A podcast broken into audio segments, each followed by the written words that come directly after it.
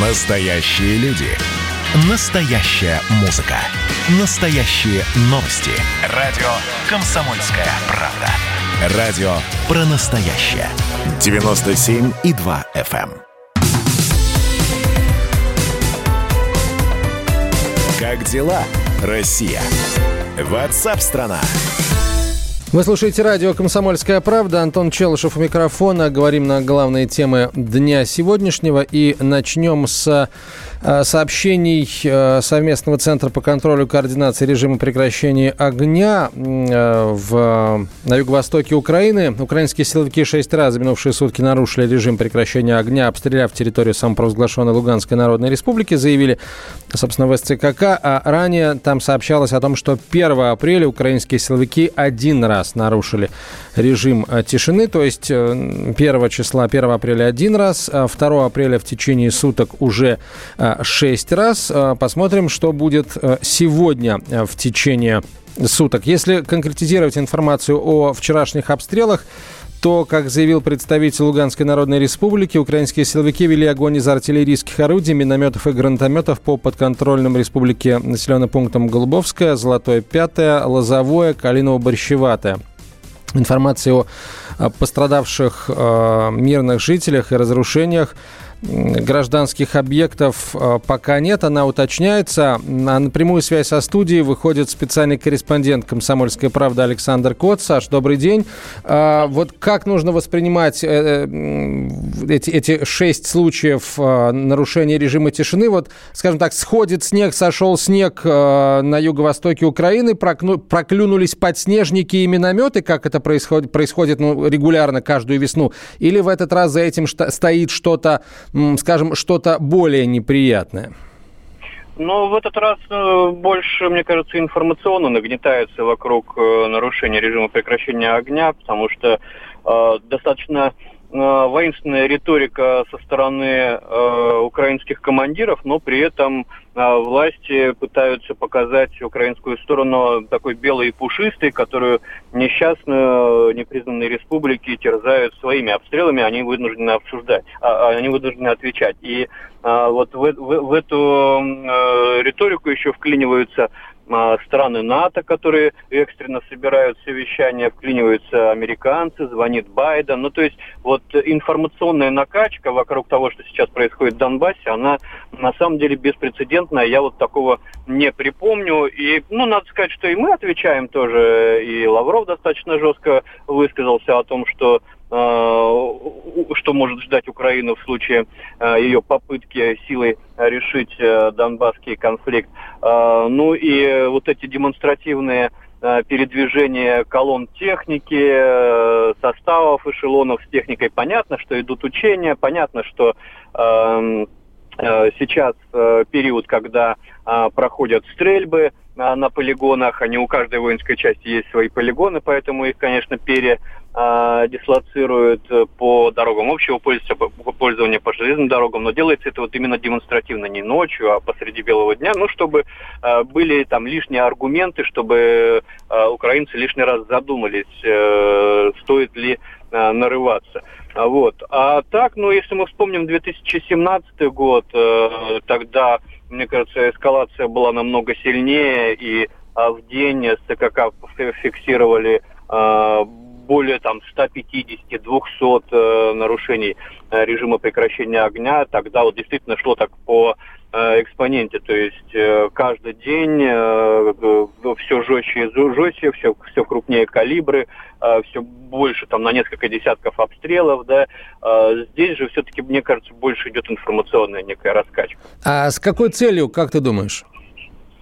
Э, ну, э, на Украине сейчас э, достаточно тяжелая ситуация. Она тяжелая экономически и социально, и по э, ковиду. Киев снова закрывается, в Киеве снова локдаун. Народ уже начинает э, так потихонечку роптать. И понятно, что для того, чтобы отвлечь внимание от проблем насущных, надо сплотить народ вокруг внешней угрозы. Это у Зеленского очень здорово получается. Даже на этом фоне у него так достаточно серьезно по одним э, исследованиям поднялся рейтинг, который э, рухнул. Вот на, на, на фоне э, вот этой ястребиной политики он чуть-чуть поднялся, и надо сказать, что и опросы, которые проводятся в на, на Украине, они говорят о такой серьезной болезни в обществе, потому что 40% сегодня а, поддержали бы военную операцию в, Донбассе. Это достаточно серьезные цифры. А, к ним можно, конечно, относиться довольно скептически, потому что они могут быть под Э, по, по заказу чуть-чуть накачаны, но даже если они накачаны в два раза, то даже 20%, которые выступают за военное разрешение, это э, очень много, и э, Зеленский старается идти на поводу у этих людей.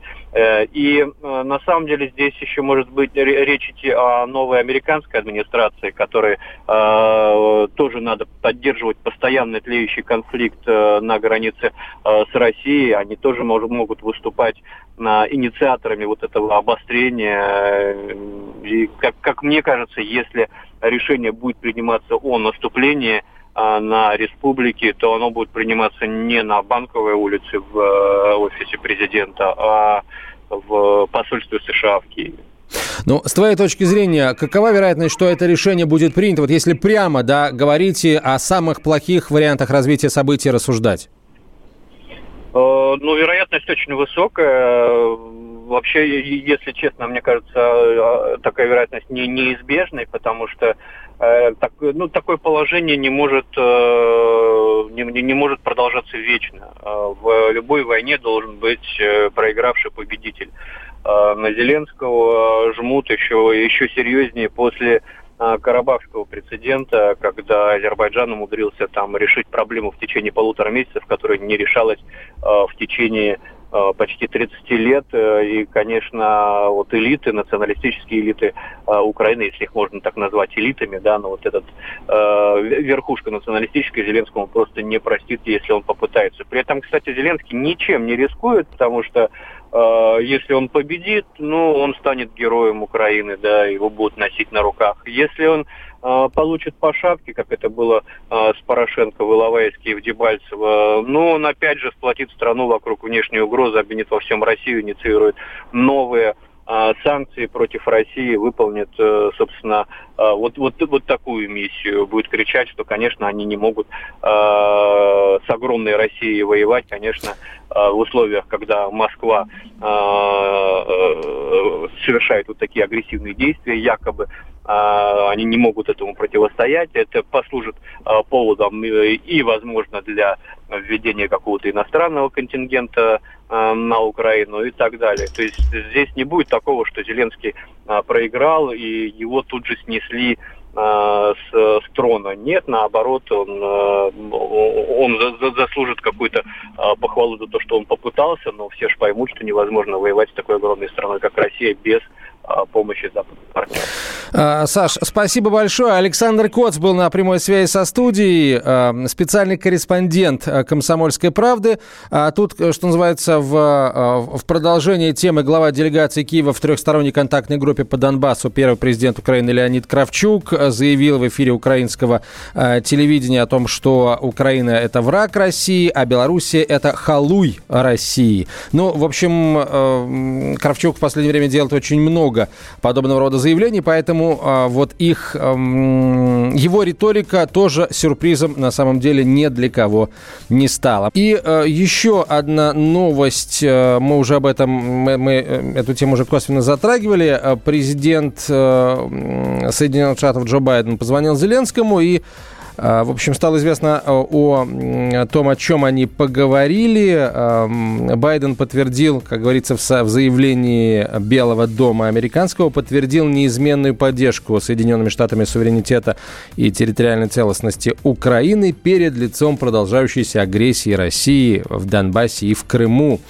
А, Байден также подчеркнул приверженность своей администрации активизации партнерства двух стран в поддержку плана Зеленского по борьбе с коррупцией и реализации программы реформ основанных на демократических ценностях. Это цитата.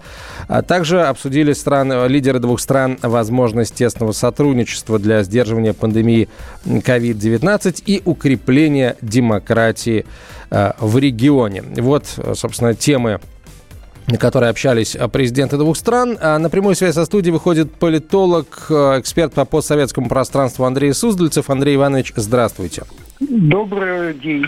Ну, давайте начнем с событий, скажем так, с пушек, а потом уже с кабинетов, где ведутся переговоры. С вашей точки зрения, возможно ли дальнейшая эскалация конфликта на Юго-Востоке и ее переход в состояние полномасштабных боевых действий? Ну, вы знаете, что российское экспертное сообщество раскололось. Есть часть экспертов, кто говорит, что это традиционное обострение. Оно связано с внутренними проблемами который испытывает э, Украина, в частности, снижение рейтинга э, Зеленского, ну и все остального. Есть, которые говорят о том, что война неизбежна, и, скорее всего, у нас состоится, кто говорит, несколько дней, кто говорит, несколько недель. Но, на мой взгляд, все-таки, наверное, какой-то бой не начнется, потому что уж больно большие силы стянули украинские власти вот к линии размежевания. Удержать армию, которая готова к войне без войны – долго очень трудно. А люди идут ведь, в принципе, в бой, они там начинают падать дисциплина, начинаются какие-то раздоры, грабежи, что точно характерно для украинской армии. Поэтому, скорее всего, боевые столкновения начнутся. Ну, в принципе, начались вчера, когда четыре, э, э, сказать, четыре селения там пошло городского типа один, подверглись вот атаке, артиллерийской атаке в основном. Хотя я обратил внимание на себя то, что и стрелковое оружие применялось. Вот э, как раз вот против Луганской Народной Республики. А вот с вашей точки зрения, сейчас вооруженные силы Украины в их текущем состоянии способны решить э, проблему самопровозглашенных республик, как об этом говорят в Киеве? Вы знаете, украинская армия, конечно, сейчас не такая, как была в 2014 году, но э, она по возможностям, конечно, превышает возможности этих двух корпусов армейских, которые созданы в Донецке и Луганске э, по численности там несколько раз, по техническому обеспечению в десяток раз. В принципе, по идее, если будет небо чистое, то они в силах пробиться к российской границе, то есть имеются украинские войска. Но для этого необходимы им победы, потому что украинское воинство, оно неустойчиво по, духу своему. Это тоже еще важный фактор. И надо побеждать, то есть там идти как-то вот такими карателями. Тогда они что-то действительно могут достичь. Если они почувствуют малейшее сопротивление, оно будет для них опасно, мы туда не будут откатываться. Это мы уже поняли.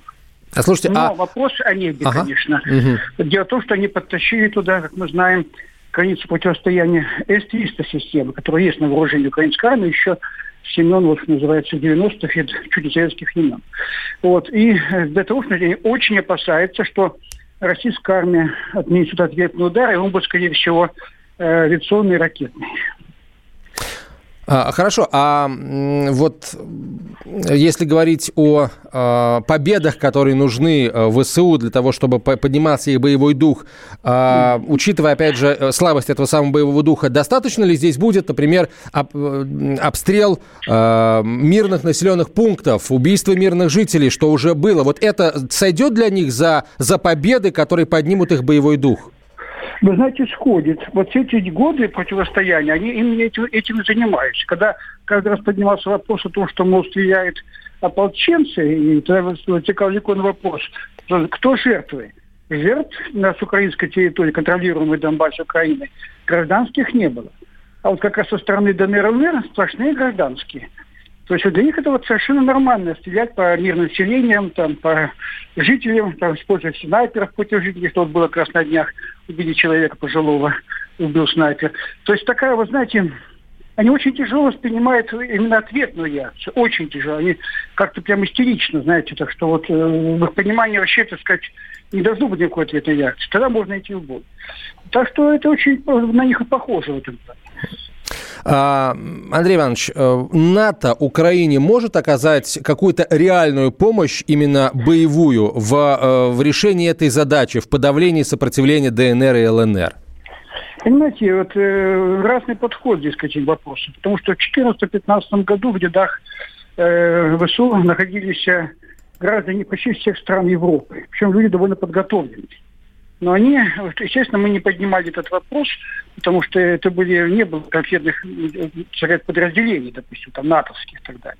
Люди были на грани, так сказать, личного участия, таких, может, наемники и так далее. И когда возникает вопрос по нашему участию, российскому, э, вот, э, в этих боевых столкновениях, мы каждый раз говорим, что да, люди граждане России, естественно, присутствуют, кстати, не присутствуют с двух сторон. В общем-то, ну, не, а, конкретных подразделений российской армии нет.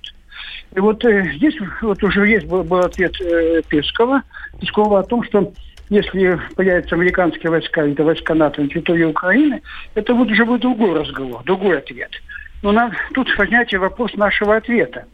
Э, но, на мой взгляд, если ситуация будет настолько тяжелая, а на Донбассе 250 тысяч граждан России, то надо, в общем-то, учитывая, что все эти годы мы страдали от санкций, которые были нам введены за то, что мы участвовали своими вооруженными силами в этом конфликте. Но, извините, нашей силы там нет.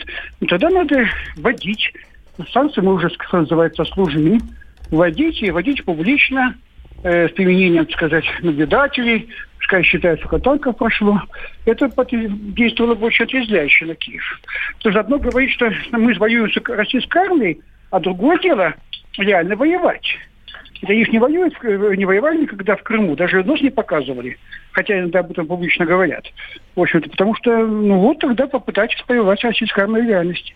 Ну, конечно, был бы сильный скандал, но если мы вводили бы их публично, наши войска, и открыто, то как-то поставил вопрос, о чем-то занимались санкциями все эти годы. Андрей Иванович, спасибо большое. Андрей Суздальцев отвечал на наши вопросы. Политолог, эксперт по постсоветскому пространству. WhatsApp страна.